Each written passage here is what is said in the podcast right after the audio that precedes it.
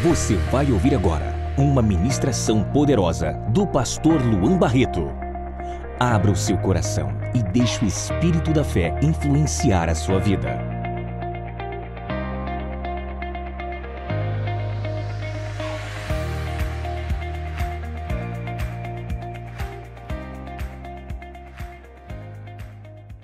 Então, abra o seu coração, fique pronto, nós vamos começar agora. Amém? Ou melhor, nós já começamos, mas a palavra vai ser agora. Ah, há uns dias eu estava escutando algo interessantíssimo, pelo menos na minha opinião. Eu estava vendo uma pesquisa é, e as pessoas estavam falando algo muito interessante.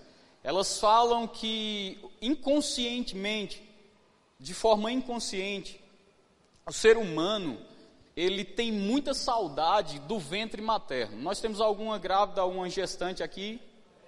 Temos? Pode levantar sua mão. Quem está ali? A Laisla, ok. Então, ali também, ok. Pela fé não vale, gente. Só quem está realmente, amém? então, o, os estudiosos né, de psicologia, eles falam que o ser humano ele tem muita saudade do ventre materno. E eles explicam o porquê. Eles dizem que o ventre materno, ele é um lugar escuro, ele é um lugar aconchegante e ele é um lugar também livre de ruídos. Ou seja, não tem ruído, é, é um lugar que você está protegido, aconchegante, né? E você é um lugar escuro. E depois eu estava vendo que quando o ser humano ele passa por algumas crises da sua vida, quando ele passa por alguns problemas, é possível que você tenha notado isso. O lugar que o ser humano procura geralmente é um quarto escuro. Não é verdade? Geralmente livre de ruídos. E geralmente também ele se adapta ali na sua cama, passando por algum problema, numa posição fetal. Agora, olha que coisa interessante. Eu estava vendo que antes mesmo do homem ser criado, essa palavra unção, antes de, de, do homem ser criado, essa palavra unção ela já estava em operação. Só para você ter uma ideia, Ezequiel no capítulo 28, no, cap, no versículo 14, diz o seguinte: Tu eras querubim ungido. Olha que maravilha! tu eras querubim ungido para proteger e te estabeleci no Monte Santo de Deus, estavas no meio das pedras, diga, afogueadas. Diga com mais ânimo, afogueadas. afogueadas. Mais uma vez, diga afogueadas. Então eu quero ressaltar duas palavras. Esse texto aqui está falando de Lúcifer, ok? E diz assim: Tu eras querubim ungido. Olha só, você e eu nem existíamos ainda. Mas aqui está dizendo: Tu eras querubim ungido. E aqui também diz o seguinte: no meio das pedras afogueadas. Mas nós sabemos o decorrer da história, a Bíblia diz que na multiplicação do seu comércio, o seu interior se encheu de violência e ele pecou. E quando se achou iniquidade nele, ele foi lançado fora. E quando ele foi lançado fora e ele cai, Deus ele tem um plano extraordinário. Qual é o plano de Deus? Deus sabia que Satanás tinha caído, mas ele diz algo incrível. Ele diz: Nós vamos fazer agora o homem, a nossa imagem, conforme a nossa semelhança. Eu não sei se você percebe o que está acontecendo aqui. Algumas pessoas dizem: Ah, ele criou o homem, um comedor de feijão, um comedor de arroz. Mas a Bíblia fala o seguinte: Quem é o homem para que dele te lembres? Ou filho do homem para que o visites, todavia um pouco menor do que Deus o fizestes. Acredite se quiser, Deus ele cria o homem e ele cria um homem ungido. E quando Deus ele cria o homem ungido, algumas pessoas dizem: "Não, é, não é um pouco menor do que Deus, é um pouco menor do que os anjos. Se fosse um pouco menor do que os anjos, o diabo ia olhar para você e ia dizer assim: "Nossa, Deus foi tão sem criatividade, criou a mesma coisa de novo". Mas quando o diabo olhou para você, ele disse: "Nossa, Deus criou alguém à imagem e à semelhança dele, da mesma forma que eu queria ser. E quando o, diabo olhou para você e ele viu que você foi criado da forma que ele queria ser, ele também percebeu que havia algo sobre a sua vida. O homem que Deus criou era um homem ungido. Deus era santo, o homem era santo. Deus era perfeito? Pois é, o homem era perfeito. Deus era íntegro? Pois é, o homem era íntegro. Deus tinha domínio? Pois é, o homem tinha domínio. Mas o que eu acho mais interessante nisso tudo ainda é que o diabo arma um plano, porque quando ele caiu, ele deixa de ser Lúcifer e passa a se chamar Satanás, inimigo, diabo, acusador dos irmãos. Mas eu sei que esses títulos você já conhece. Diabo você já conhece, Satanás você já conhece, mas talvez um título do diabo que você não conheça se chama esse aqui, ó, o pai das moscas. Você sabia disso? O diabo, ele tem um título que talvez nem todo mundo conheça, mas o nome desse título é o pai das moscas. E o pai das moscas olhou e disse assim: Eu não acredito que Deus criou o homem dessa forma, não. Ungido, poderoso, cheio de domínio, ele pode exercer autoridade e ele tem autorização divina para ter uma família, porque a Bíblia diz: Não é bom que o homem esteja só. Então o homem estava com tudo na mão e o diabo estava sem nada, mas quando o homem caiu, algo terrível acontece, irmãos. O homem ele perde o que nós chamamos de zoe ou zoé, a própria vida de Deus no seu espírito. E quando o homem ele perde a própria vida de Deus no seu espírito, parece o fim de tudo. Pra, talvez para você não seja tão grave. Mas pensa bem, você já viu que quando Jesus ele estava no Getsemane, ele disse assim: Pai, se possível, afasta de mim esse cálice. Muita gente pensa que Jesus ele estava com medo da morte física. Muita gente pensa que Jesus estava com medo de que, ah, eu vou enfrentar a cruz, eu vou levar chibatadas, eu vou levar chicotadas. Mas não, Jesus não estava com medo disso. Jesus sabia que ali haveria um desligamento de Deus. Tanto é que na cruz ele se ergue ali, apesar de todo o sofrimento, e ele diz: Eli, Eli, Lama sabachthani, Deus meu, Deus meu, por que me desamparastes? A Bíblia narra essa agonia de Jesus, que era a agonia nada mais, nada menos do que a separação de Deus. Jesus, ele provou algo fantástico no sentido trágico da coisa, que era o quê? Quantos de vocês notaram que o louvor ele estava maravilhoso? A unção palpável. Amém? Como diz um amigo meu, dava para cortar de faca. Amém? Mas, apesar do louvor estar tá tão denso, você poderia estar tá dizendo assim: Eu não quero que esse louvor acabe, não. O Luan nem precisa pregar, o Eren também não. Está tão bom aqui, pode ficar aqui. Essa presença está tão boa. E às vezes nós cantamos aquele louvor que diz assim: O que é que os anjos veem, que os fazem te adorar? O que é que os anjos veem que os fazem clamar santo, santo? A Bíblia narra quatro seres viventes que clamam todo o tempo, santo, santo, santo, santo, santo, santo, santo, santo, santo, santo, santo, santo é o Senhor dos exércitos. E sabe, você prova um pouquinho, uma fagulha aqui na terra e você fica assim, eu não quero sair daqui não. Agora imagina você, desde sempre, acostumado a estar perante Ele. Contemplando Ele, não, isso é legal, mas imagina chegar num nível de sofrimento onde você olha e diz: Eu vou ser desligado disso? Porque nesse experimento que você tem aqui, se eu dissesse para você, nunca mais você vai provar da unção, você entraria em desespero? Agora imagina Jesus que provava do próprio Deus. Imagina Jesus que estava ali, porque no princípio o verbo era Deus, estava com Deus, mas se fez carne, habitou entre nós e contemplamos a beleza da sua majestade, como também está escrito.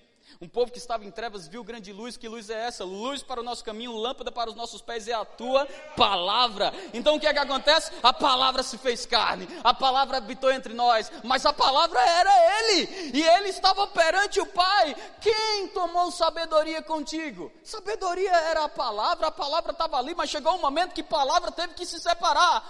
Ele encarnou e ele disse: Eu vou ter que me separar. Que agonia! Que coisa agoniante! Ele provou algo que talvez você não entenda, mas Adão provou também. Ou você acha que Adão não sofreu quando isso aconteceu? Ó. A vida.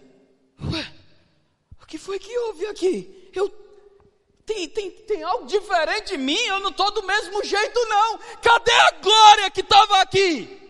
Cadê o poder que me reveste? Cadê a essência? Cadê a vida? E ele olhou para aquilo E ele viu que não estava mais do mesmo jeito, ele viu que não era mais a mesma coisa, mas Deus tinha um plano fantástico. Ele olhou e ele improvisa aquele tribunal e diz: Adão, maldita é a terra por tua causa, não por minha. Eva, a partir de hoje se multiplicarão as tuas dores de parto, e serpente da semente da mulher nascerá um, e ele vai esmagar a sua cabeça. Aí você pode dizer o seguinte: ei, deixa eu te perguntar uma coisa, do que é que a Bíblia está falando? A Bíblia está falando o seguinte: que o pai das moscas colocou uma mosca na unção do homem.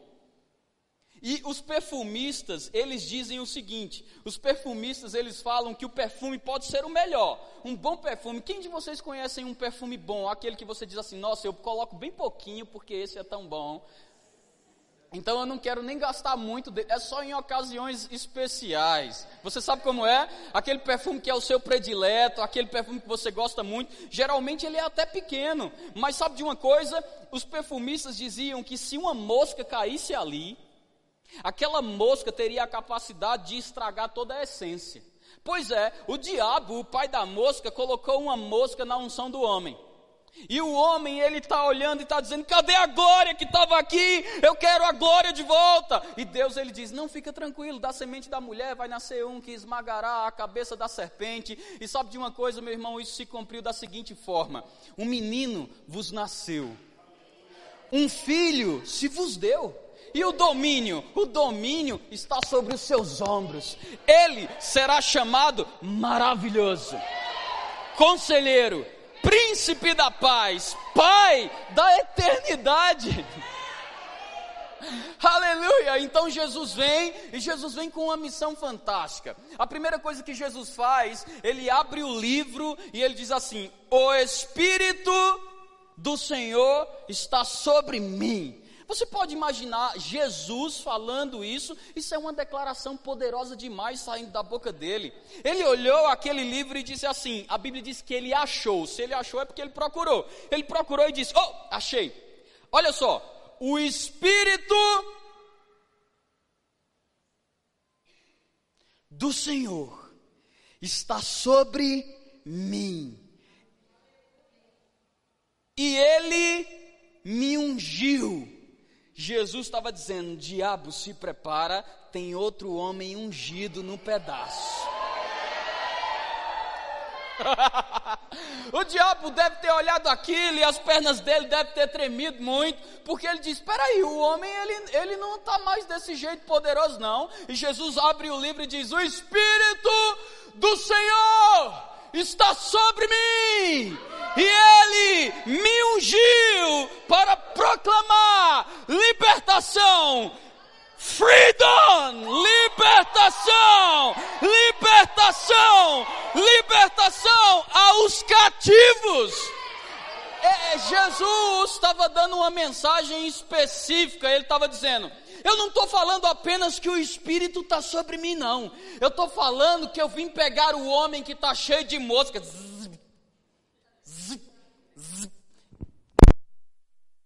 pegar o homem que está cheio de mosca e eu vim libertar o homem. É por isso que ele disse assim: sabe de uma coisa, gente? Se a semente cair e não morrer, ela vai ficar sozinha, mas se ela cair e morrer, ela vai produzir muito, muito, muito, muito fruto. Em verdade, verdade, eu vos digo que eu sou o primogênito agora, o unigênito agora, mas eu não vim para ser o unigênito, não. Eu vim, foi para ser o primogênito. Então vamos ver o que é que acontece. Jesus ele está ali e ele está fazendo toda, todas aquelas coisas. A Bíblia diz que para isso se manifestou o Filho de Deus para destruir as obras do diabo. A Bíblia também diz que Jesus andou por toda parte fazendo o bem e libertando os oprimidos do diabo. Jesus encontrava alguém cheio de mosca e ele dizia: Não, isso daqui está errado. Esse, esse perfume seu não está bom, não. Esse perfume não está cheirando bem, não. Eu acho que jogaram uma mosca na sua essência. E, e Jesus ia, e Jesus dizia o seguinte: vá e não peques mais. Liberdade, liberdade, liberdade, liberdade, se cumprindo o que ele havia dito, colocando os oprimidos em liberdade. Aí, o que é que acontece depois? Jesus, ele vai para a cruz do Calvário. E quando chega ali na cruz, chega o momento de Jesus morrer. E quando Jesus morre, ele vai para um lugar de sofrimento, você já conhece isso. E Jesus sofre o seu sofrimento. Isso não é uma boa nova, não, né? Jesus sofreu o seu sofrimento. Você acha que isso é ruim? Eu acho que isso é muito bom. Jesus, ele sofreu a sua agonia. Jesus, ele provou do seu problema. Mas a Bíblia diz que primeiro ele, quando ele morreu e ele, os grilhões da morte não podiam segurar Jesus. Então o que é que aconteceu? Jesus ele é ressuscitado e o corpo dele passa por uma experiência semelhante à de Adão. O corpo, o corpo dele está no túmulo e de repente aquele corpo sem vida, sem a vida de Deus, faz isso aqui, ó.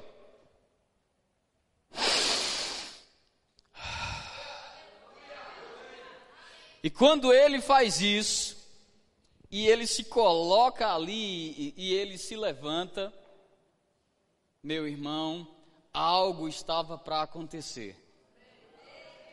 Jesus ressurreto, ele vem, aparece aos discípulos e agora o diabo vai assistir algo fantástico.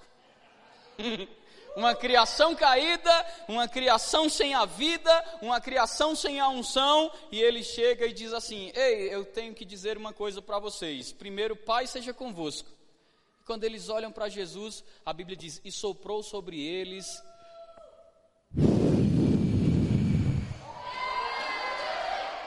Naquele momento, o diabo estava assistindo um monte de homem fazer isso aqui, ó.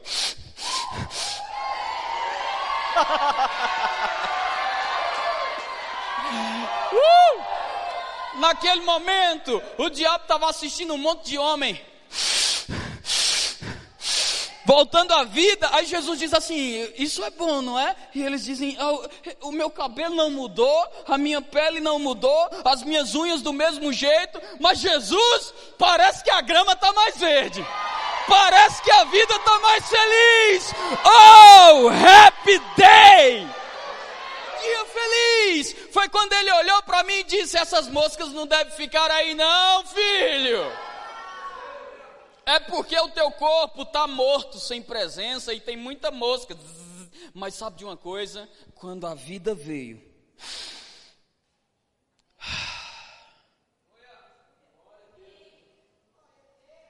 Tem alguma coisa diferente comigo, pastor.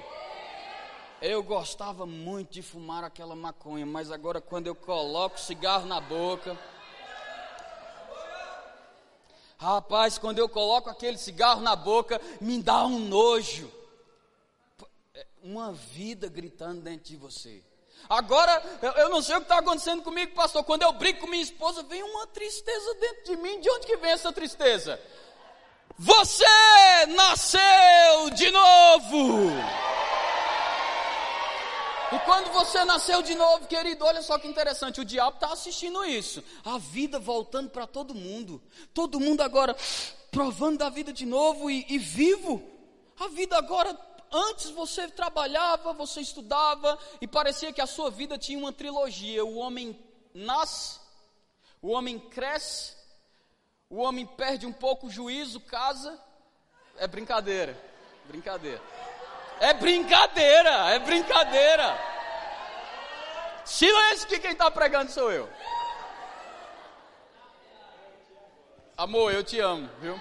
Te amo. Eu, eu te amo de verdade. Eu te amo. E eu te amo. Você sabe que o homem ele é falho. Então, todo depois, né? Todo conteúdo é igual à Bíblia. Você pegar a sua Bíblia e dizer esse conteúdo é revisão humana está sujeito a falhas para uma melhoria. Amém?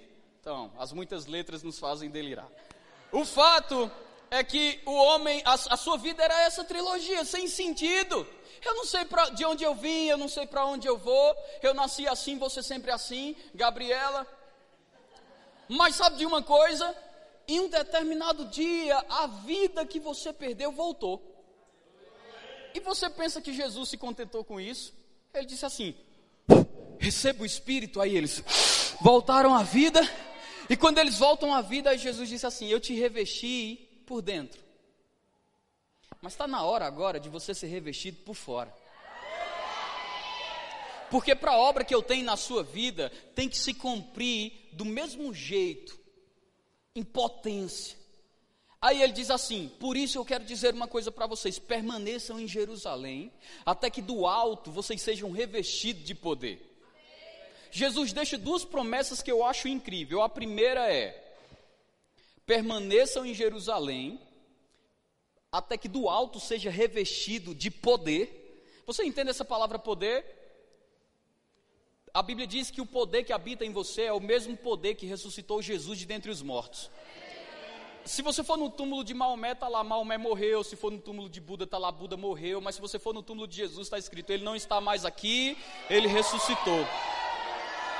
E eu quero te dizer uma coisa, eu quero te dizer uma coisa. O poder que habita dentro de você hoje, ele disse assim: permaneça em Jerusalém, até que do alto você seja revestido de poder. Então, amor, me preste o seu casaco, por favor. Aleluia. Por isso que uma ajudadora, viu? Aleluia. Obrigado, Senhor. Tu és muito bom. Então, o homem, ele estava O homem ele estava vestido, ele tinha um espírito dentro, mas para aquilo que ele iria operar, ele precisava ser agora, ó, ele precisava ser todo revestimento, pelo menos naquela época existia muita perseverança. Agora está mais fácil. Então agora o homem está revestido de poder. E ele agora, ele olha para ele e ele diz: É, isso daqui é bom, isso daqui vai me dar potência. Então, são duas passagens. A primeira passagem é: permaneça em Jerusalém até que do alto você seja revestido. E qual é a segunda passagem que Jesus deixou? A segunda passagem que Jesus deixou foi essa aqui, ó. Você vai amar essa passagem. Depois dessa passagem, sua vida nunca mais vai ser a mesma. Essa passagem é poderosa e eu fico revoltado por ela não estar nas caixinhas de promessas. Essa é uma palavra boa. É assim: a primeira é: permaneça em Jerusalém até que do alto você seja revestido de poder. Hum, poder. Poder por dentro, poder por fora. Isso é bom. A segunda palavra que eu acho incrível, que promessa boa, Pai. E a gente nem precisa revogar ela. É assim, ó. No mundo tereis aflições, mas tem de bom ânimo. Eu venci o mundo. E essa é a vitória que vence o mundo. A vossa fé! Fé em quê? Fé em quê? Você está falando de quê? Eu estou falando que ele deixou uma promessa maravilhosa: que no mundo você vai ter problema. No mundo você vai ter situações. Agora, quando você enfrentar problema, não é a hora de voltar para o ventre. Quando você enfrenta problema, é hora de olhar para o ventre. Tem gente que diz, eu, passo por problemas e eu digo, eu levanto os meus olhos para o monte, de onde me virá o meu socorro. Não, não, não. Quando eu passo por problemas, eu olho para dentro. Eu digo, o que é que você tem aí? E sabe qual é a resposta? Poder. Poder. Poder como? Poder por dentro. E poder também por quê? Poder por fora. Então, quando você passa por um problema, não é hora de voltar para o ventre. Quando você passa por um problema, é hora, sabe de quê? Vou te dar um exemplo. Quem aqui já ouviu falar de Abraham Lincoln? Levante a mão. Abraham Lincoln foi um presidente dos Estados Unidos muito bem conceituado. Alguns americanos falam que, talvez a Lorenda confirme isso, mas não fala para ela, vai que ela não concorda. Então, Abraham Lincoln foi um dos presidentes mais conceituados dos Estados Unidos. O que pouca gente sabe é que Abraham Lincoln, ele teve alguns problemas graves na sua vida. Vou te dar um exemplo. Abraham Lincoln, ele não conseguiu entrar no curso de direito. Por quê? Porque suas notas eram muito baixas para entrar no curso. Abraham Lincoln se candidatou ao Senado, não conseguiu entrar no Senado. Por quê? Ele teve tão poucos votos que ele se tornou motivo de chacota dentro da própria casa do Senado. E o terceiro fato na vida de Abraham Lincoln, que causou um problema grande para ele, é que na véspera do seu noivado, ou melhor, na véspera do seu casamento, a noiva dele morreu. Você acha que isso é problema suficiente para você? Ele era alguém frustrado na sua área acadêmica, ele era alguém frustrado na sua área profissional, porque no Senado também não deu certo. Ele era alguém frustrado na sua área sentimental. As pessoas olham para Abraham Lincoln e fazem: Oh, Abraham Lincoln! Mas Abraham Lincoln teve problemas na sua área acadêmica, Abraham Lincoln teve problemas na sua área é, profissional, e Abraham Lincoln, caso você não saiba, perdeu a noiva prestes do casamento. Ele era alguém academicamente frustrado, profissionalmente frustrado, emocionalmente frustrado, mas Abraham Lincoln, além de presidente da República dos Estados Unidos, a maior potência que tem, ele também é autor da seguinte frase. Frases de Abraham Lincoln. Se eu tivesse oito horas para cortar uma árvore, eu passaria sete horas afiando o meu machado. uh! Se eu tivesse, se eu tivesse oito horas para cortar uma árvore, eu passaria sete horas, só assim, ó, Zim, zim, zim, zim, zim, zim, afiando, afiando, afiando. E a melhor coisa para afiar um machado, a primeira coisa que você tem que entender para afiar bem um machado, você quer aprender a afiar um machado essa noite? Ou você quer voltar para o ventre? Então vamos lá. A primeira coisa para você aprender a afiar o machado é tirar as mentiras. Porque nem tudo que parece verdade é verdade. Nem tudo, a Bíblia diz, existem várias vozes no mundo, nenhuma delas sem um significado. A Bíblia também diz o seguinte, filho meu, atenta para as minhas palavras, as minhas razões inclinam os teus ouvidos. É vida para quem acha. Saúde para o seu corpo. Deus não mandaria você inclinar os ouvidos se não fosse Ele a única pessoa a estar falando. Deus mandou você inclinar os ouvidos porque tem mais gente falando muita coisa. Inclusive o diabo. Que tal uma mosca aí? E ele vai, mosca. Aí a mosca começa, vai morrer, vai morrer, vai morrer, vai morrer. Oh, nunca vai, nunca vai dar certo. Nunca vai dar certo. Nunca vai dar certo. Oh, sua família vai fracassar. Você vai morrer antes da hora. E tá ali, eu sei, barulho de mosca é muito chato. Você está comigo? Mas quando isso acontece, a primeira coisa que você tem que fazer é retirar as mentiras. E se eu fosse o diabo, a primeira coisa que eu tiraria de você é a ferramenta que afia o machado. Porque se eu sei que afiando o machado você corta a árvore mais rápido, por que não tirar a ferramenta? E que ferramenta você está falando? Eu estou falando da ferramenta que Jesus disse. Primeiro ele disse: No mundo tereis aflições, vão ter árvores bem grandes, viu?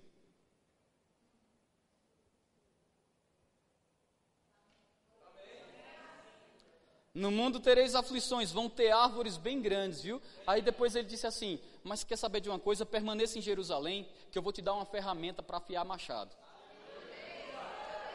Você está falando de quê? Eu estou falando daquilo que Efésios no capítulo 5, no versículo 18 diz, ele diz, não vos embriagueis com vinho no qual há contenda de dissolução, mas enchei-vos do Espírito.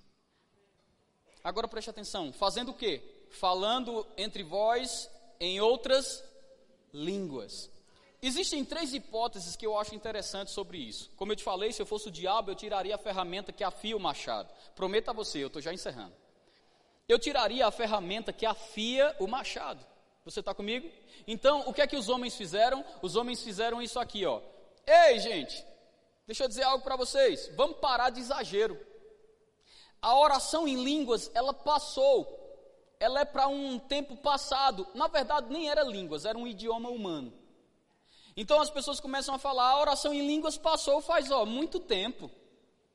Então vamos parar com esse negócio. Por quê? É mais fácil você banir uma prática do que ensinar a respeito dela. Quer ver uma coisa? Olha o que Paulo dizia. Paulo, ele dizia assim, ó: Aquilo que eu recebi do Senhor foi o que também vos entreguei, que na noite em que foi traído, tomou do pão e tendo partido e dado graças, disse: Comei, esse é o meu corpo dado em favor de vós.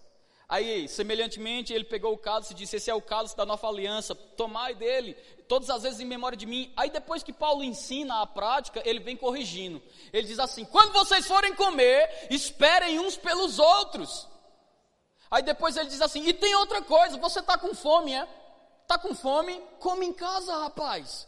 Por que você não come em casa? Se você está com fome, isso é desconfortável para ouvintes, amigo. Amigo, isso é desconfortável para quem ouve. Pensa bem, você acabou de ceiar errado e o teu pastor está aqui dizendo: Ei, você estava com fome, era? Não tem comida em casa, não? Isso é desconfortável. Então é mais fácil o quê? É mais fácil você banir uma prática do que ensinar a respeito dela. Quer ver outra coisa? Paulo dizia: se vocês vão orar em outras línguas e não tem um intérprete, sabe o que é que vocês fazem? Fala em português. Por quê? Porque se você falar em outras línguas, sabe o que é que vai acontecer? Ninguém vai ser edificado. Agora, se tem intérprete, é bom você falar, porque no meio de vós possa ser que o coração daquele que é ainda nécio, indouto, ele seja revelado e ele vai saber, Deus está no meio de vós. Mas é uma prática que precisa, depois que ensinada, ter consertos. E é mais fácil banir uma prática do que ensinar sobre ela. O, o Herênio pode falar disso muito melhor do que eu, porque ele andava bem próximo do pastor Bud. Eu não tive essa oportunidade de andar próximo como ele andava. Mas o Herênio sabe, por exemplo, o pastor Bud estava pregando, uma irmã se levantava orando em línguas, o pastor Bud, de uma maneira muito gentil, muito sutil, fazia isso aqui, ó. Senta! E quando a irmã teimava e ela começava, quando ela fazia isso, ele dizia: Vai e segura ela e senta ela. Às vezes o pastor Bud estava pregando e a irmã se levantava e começava a fazer. E sabe o que, é que o pastor Bud dizia de uma forma tão gentil de novo? Cala a boca! Espírito Santo não interrompe Espírito Santo. Aí sabe o que, é que acontecia? Sabe o que, é que acontecia? No final do culto, o pastor Bud não era alguém soberbo. Sabe o que, é que ele fazia? A irmã ainda quer falar? Olha o tamanho do bico. Ó. Queria falar ainda? Não. Mas não era uma mensagem de Deus? Era.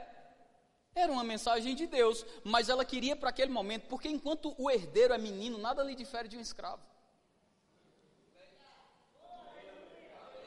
Agora, Paulo disse: Hoje eu não enquanto o herdeiro é menino, nada lhe difere de um escravo. Você tem a mesa cheia, a geladeira cheia, mas quem disse que você pode comer? Por quê? Porque você fica ali. É, eu posso pegar, eu posso pegar, e as pessoas ficam, coitado, nem sabe que ele é um herdeiro. Ele pode desfrutar de tudo, é dele. Mas quando ele cresce, ele não fica, eu posso pegar, ele vai lá, abre e diz, é meu. Aí Paulo disse: Hoje eu não sou mais menino, eu, hoje eu sou homem, eu falo como homem, eu me comporto como homem. E quer saber outra frase de Paulo que eu acho o máximo?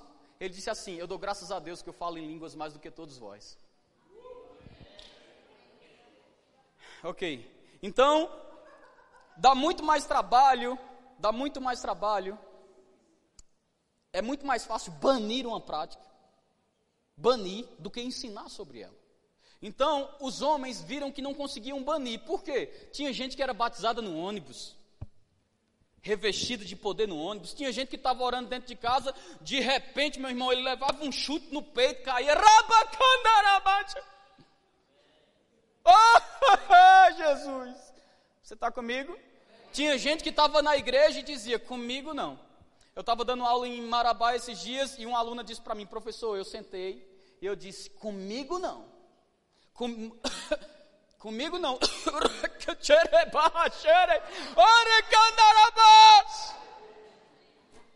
então eles começaram a ver que não tinha como banir. Então ele disse: já que a gente não tem como banir, vamos deixar só o público, que é mais inteligente, entre aspas, desfrutar disso. Porque tem muito exagero. Então vamos deixar o povo que entender melhor desfrutar disso. Gente, é o seguinte: orações em línguas existem sim, mas não é para todo mundo. E é para quem? Para quem chega a um nível de santidade bem grande. Então, se você chegar a um nível de santidade que você escorrega daqui e não cai.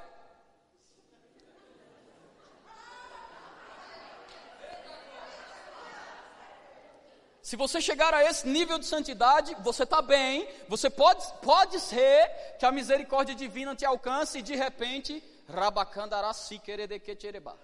Mas se isso não acontecer, você tem que entender, não é para todo mundo não. Deixa eu fazer uma pergunta que vai me aliviar muito a consciência aqui. Quantos de vocês se morrerem hoje? Morrer é um desligamento do corpo físico e agora você vai viver uma realidade tão real quanto essa, mas vivo para sempre. Essa é a melhor tradução que eu tenho para a morte. Mas vamos supor que você morresse hoje, em nome de Jesus de Nazaré. Quantos de vocês morrendo hoje iriam para o céu? Levante a mão. Tem gente que não está levantando, eu vou mudar a mensagem. Quantos de vocês morrendo hoje iam para o céu? Levante a mão. Ok. Mas deixa eu perguntar uma coisa. Eu não estou falando de dentro de você, não. Eu estou falando aqui na terra e o céu. Qual é o lugar mais santo? A terra ou o céu? O céu? Ok. Mas você está me dizendo que se você morrer hoje, você entra no céu. Mas a pergunta que eu tenho é: se você é santo o suficiente para entrar no céu, por que você não é santo o suficiente para aqui na terra receber algo do céu?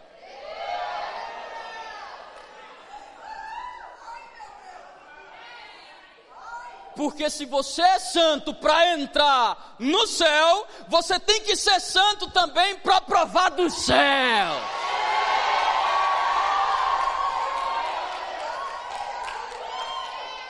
Amém? Glória a Deus. Então, a segunda hipótese ela, ela é muito interessante. Eu lembro que uma vez uma irmã chegou para mim e ela disse assim: Eu queria saber, professor, como que eu faço para receber o batismo? E eu dei um livro para ela, Sete Passos para Receber o Batismo no Espírito Santo. E ela leu, eu disse: Quando você lê, você fala comigo. No outro dia eu ia pregar numa igreja, ela descobriu, era uma aluna do Remo e foi atrás. Quando eu vi, quando eu a vi, eu olhei e disse assim: e fui andando. E ela, professor, eu fiz, irmã, você tem que ler o livro primeiro. Ela, eu li duas vezes. Eu fiz, amém. E o que você quer? Ela fez, oh, eu li o livro. O Senhor disse que depois de ler, recebe. Então eu vim receber. Irmãos, foi o batismo no Espírito Santo mais fácil da minha vida. Quando eu fui encostando a mão nela, assim, chegando perto, ela começou. E quando ela terminou de orar, eu disse: Como você está se sentindo agora? Ela disse: Precisando liberar perdão. Eu disse: Como assim? Acabou de ser cheia? Ela disse: Me ensinaram que eu tinha que fazer tanto jejum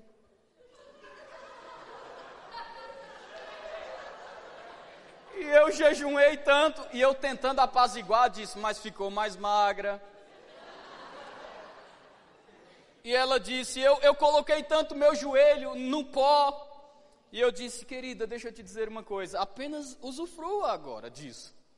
Tem um pastor que ele vai além, ele diz que Deus muitas vezes tem que vir até um nível do entendimento da pessoa para poder alcançá-lo. Ele fala que foi numa, numa loja da CIA chegou lá, estava tendo uma promoção relâmpago de sapato, e ele foi lá pegar um sapato porque tinha esquecido dele, pegou nas pressas, todo mundo pegando aquele sapato, ele foi, pegou um, levou para casa, e na hora do culto o pastor disse: Olha, ore por todo mundo, sob batismo no Espírito Santo, menos por aquele irmão, porque todos os nomes que você pensar já oraram por ele e ele não recebe, e a gente está evitando chamar ele para receber o batismo por um único motivo: ele está frustrado demais. Sabe o que, é que tinha acontecido com aquele irmão?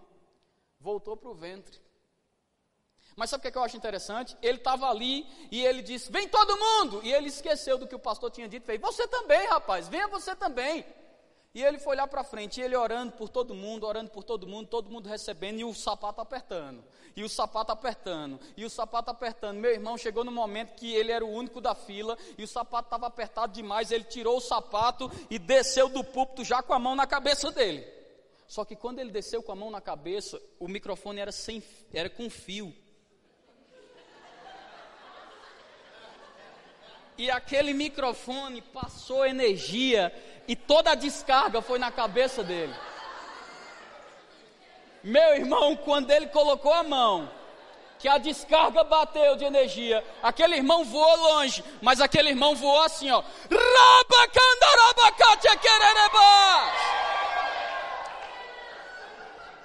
Eu já fui tentado a andar com a máquina de choque. Para ver se na hora. Para ver se funciona. Mas sabe de uma coisa, querido? Aquele irmão recebeu. E o pastor disse: O que foi que aconteceu? Ele fez. Eu dei um choque nele. Sem querer. E o pastor disse: Não conta não. Vai que ele perde isso. Mas o fato, o fato, querido, é que aquele irmão recebeu. Então eu quebro aqui essa questão de que, ah, não é para todo mundo, não, é para todo mundo. Se você é santo para ir para o céu, você é santo para receber algo do céu.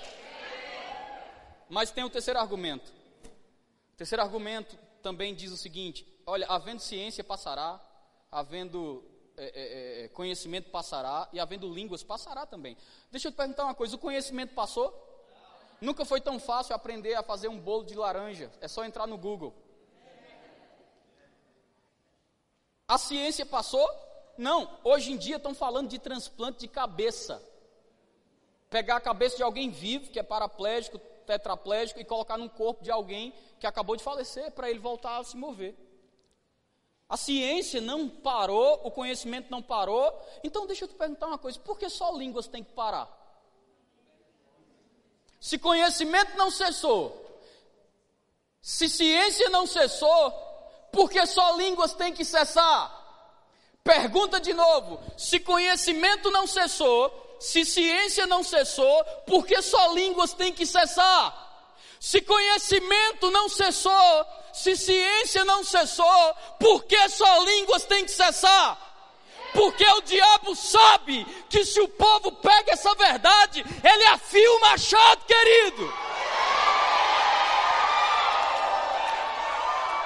O povo, o diabo sabe, se eles pegam essa verdade, é só, é só fazendo isso aqui, ó.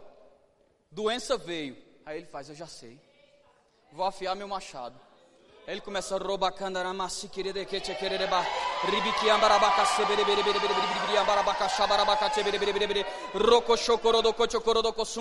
Aí o poder tá por dentro mas o poder também está por fora.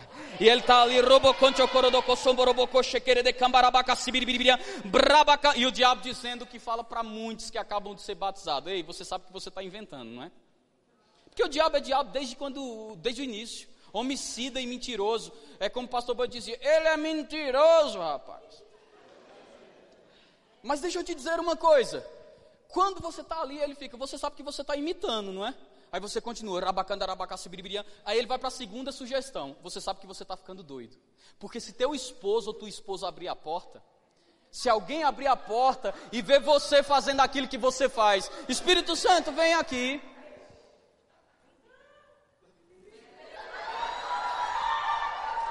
Oh, vamos dançar um pouco.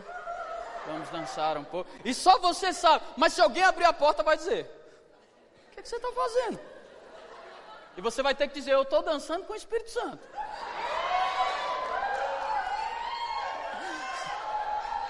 Agora, eu sei, eu sei, se cumpre por todo mundo perante toda a irmandade. Mas deixa eu te dizer uma coisa: quando isso está acontecendo, ele vai dizer: Pronto, agora você endoidou de vez. Essa é a melhor hora. Significa que o fogo está ficando quente demais para ele permanecer. Aí você persevera.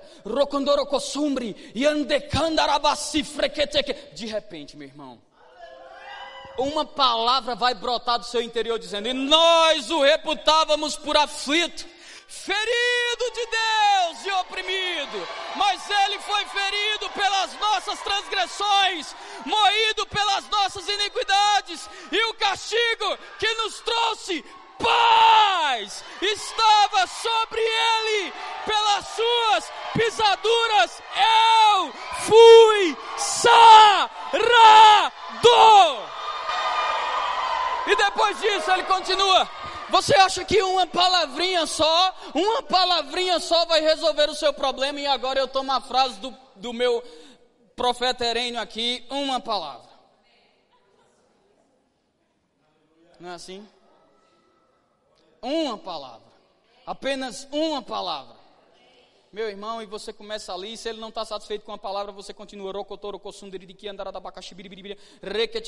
De repente, meu irmão, outra palavra vai surgir no seu interior dizendo: Ele enviou a sua palavra e me sarou e me livrou do que era mortal. E sabe o que é que eu mais acho incrível?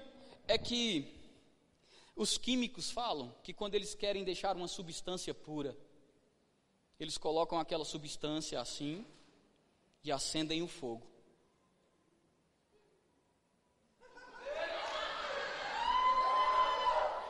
Quando eles querem deixar uma substância pura, eles colocam a substância, acendem o fogo e diz que o fogo vai queimar toda impureza. O que é que você está querendo dizer? Quando tem muita mosca, é hora de você se colocar no fogo. Quando tem muita mosca, é hora de você se colocar no fogo e começar a fazer roxocondorocochoco, até as labaredas, queimar tudo que é mosca que tem ao seu redor. Mosca de enfermidade, já dizia o profeta Gilson Lima.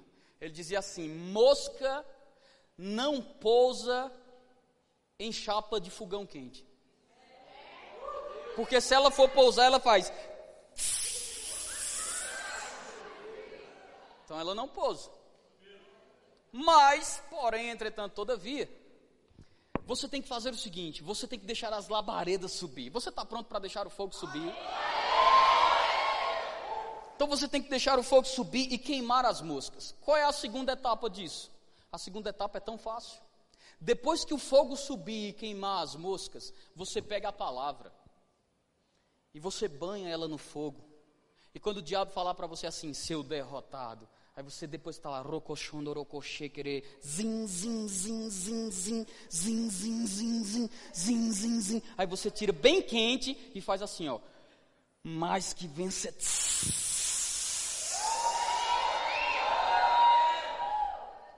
Quando ele dizer, você nunca mais vai ter paz, aí você começa. Aí você tira do fogo de novo e faz assim: Eu vos deixo a. Está na hora do fogo do Espírito deixar marcas em você. Mas essa missão aqui, essa aqui, essa, ela tem um prazo de validade. Então qual é o dia de ser intenso? Porque eu, eu não sei se o arrebatamento vai ser hoje. Qual é o dia de ser avivado? Qual é o dia de afiar o machado? E por que você está sentado?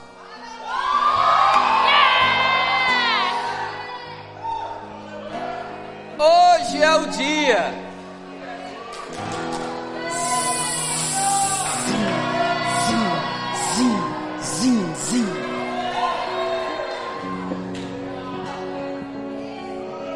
Tem que aprender a deixar queimar.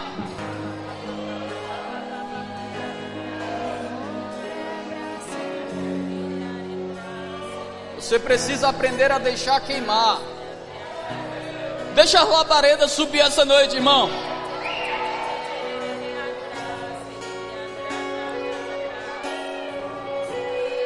A unção despedaça o jugo.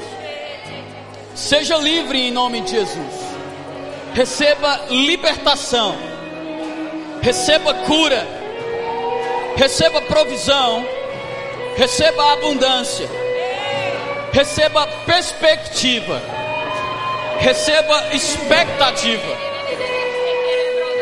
Mas eu te desafio a pegar a ferramenta que afia o machado e deixar o fogo subir aqui tão alto, deixar o fogo subir aqui de uma forma tão violenta